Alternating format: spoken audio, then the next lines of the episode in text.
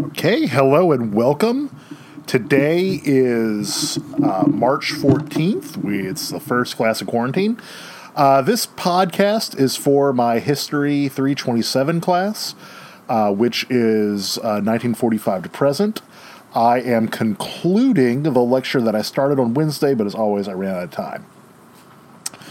So earlier in the lecture, we were talking about uh, the women's rights movement, the students' rights movement, and I also got into the uh, the gay rights movement as well, Stonewall's in nineteen sixty-nine. Uh, if you're following around on the PowerPoint I provided, I want you to go to number five, nineteen sixty-eight. Now, I am well aware that I am skipping over some other movements. Uh, Chicano rights, Native American rights, there's some other rights in there too. I am also skipping over the hippie movement, which I think I said in class. Kind of sorry for to do that, but I am. And I'm also aware that nineteen sixty-eight is before Stonewall. But this is kind of where it all comes to a head, because as promised, we will get into the seventies, but we have to talk about nineteen sixty-eight. Now, it's an election year, and as you remember from a couple years, couple weeks back, uh, Lyndon Johnson has let it be known that he is not running. Uh, he is too focused on Vietnam. The Vietnam War's kind of killed his legacy with the whole um, Great Society business. So he's decided he is not going to run for office. And this puts Democrats in a bit of a pickle, because the student movements and other movements really tend to lean to the far left. Uh, they're much more leftist, much more, I'm not even going to say liberal, but much more leftist than the Democratic Party in this time period, which, remember, is still primarily Southern. Workers, uh, union workers, and the left feels that they've never had a real Democrat truly sympathetic to their cause. Uh, the far left does not think that the Democratic candidates are really speaking for the far left individuals. Now, there is an early choice, which is Robert Kennedy. Robert Kennedy is looking to be building a fairly solid coalition. Robert Kennedy is the brother of uh, John Kennedy. He is also Attorney General for a while. And he is running for office, and fairly early in sixty-eight, he's able to build a pretty good coalition. Uh, he has a pretty strong African-American presence. Um, he's not exactly far left, but a lot of the students are kind of buying into the optimism. He, he's a Kennedy. You know, he's another young Kennedy. But early on in the um, primary process, actually right after the California primary, so right around this time of the year, actually, uh, Robert Kennedy is assassinated. He is assassinated by a man by the name of Sirhan Sirhan, who is a Syrian national. He's actually assassinated in a hotel during a victory speech. Uh, There's some very famous photos, which I did not include in the PowerPoint, but you can see. So if you go to the next slide, you are going to see another major candidate. His name is Eugene McCarthy. Uh, Eugene McCarthy is an anti-war Democrat, which is still a controversial position in this time period.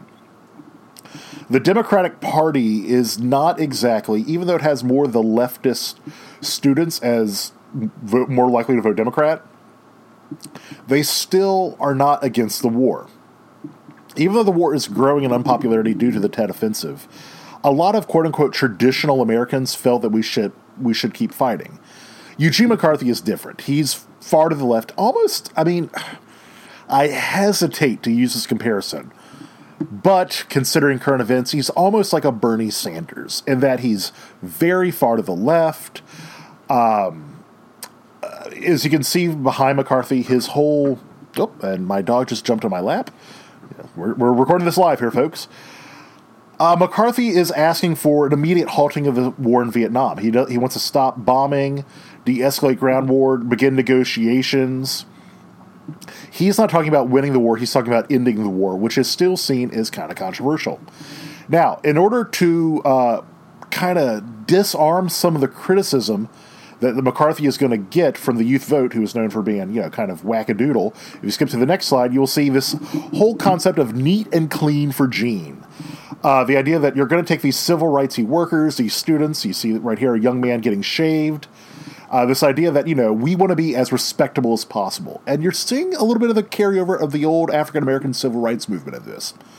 Uh, these, you know, these young bros, these young Bernie bros, as you will, they are um, you know, cleaning their act up, not having the long hair, not having beards. Yes, they want, they're having some leftist ideology, but they're going to try to be as nice and neat as possible for Eugene McCarthy. And by the time of the convention in nineteen sixty-eight, McCarthy has more delegates than any other Democratic candidate.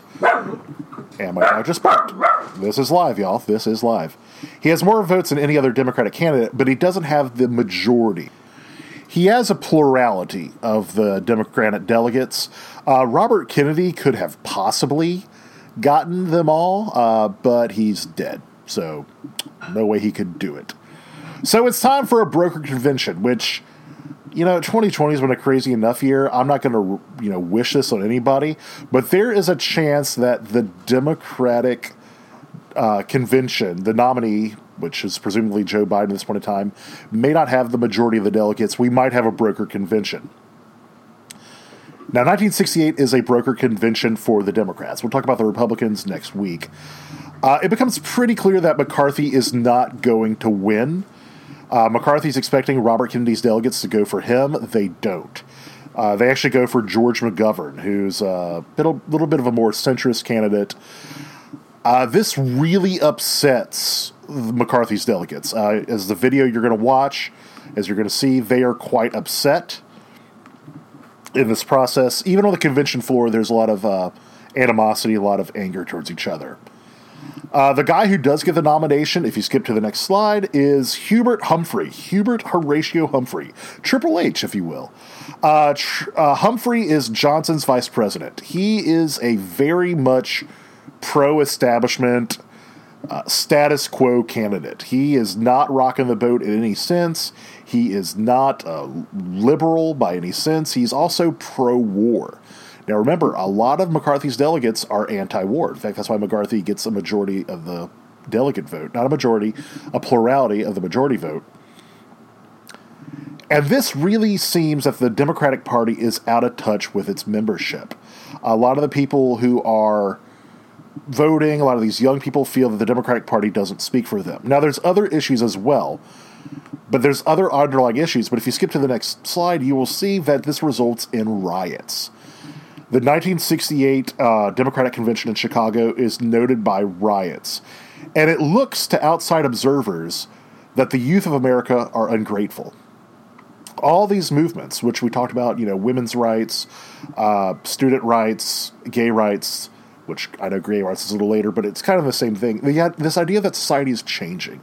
It's getting less moral, less less kind, less less the way it you need it to be.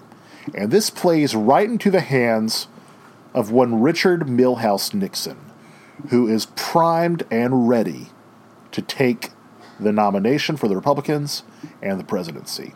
And we're going to talk about him more next time. So uh, thank you very much. Uh, for those of y'all listening to this who are not part of History three twenty-seven, um, hey, thanks for listening. But for those of you in uh, History three twenty-seven, this will be part of your Uh, test and also discussion. By the way, for discussion, uh, discussion leaders, I want y'all to be thinking about, you know, why are so many of these groups steeped in respectability? Why is doing something like Neat and Clean for Gene so necessary? Why do they feel it? Do they feel it's because the civil rights movement has had success in it? Or do you think there's something deeper when talking about American society? So with that said, uh, this is a special Tully's take on history for History three twenty-seven. Uh, the unit is unit... Uh, I should know the unit, shouldn't I? Uh, unit seven. Unit seven. All right. Y'all have a good one. Talk to you later.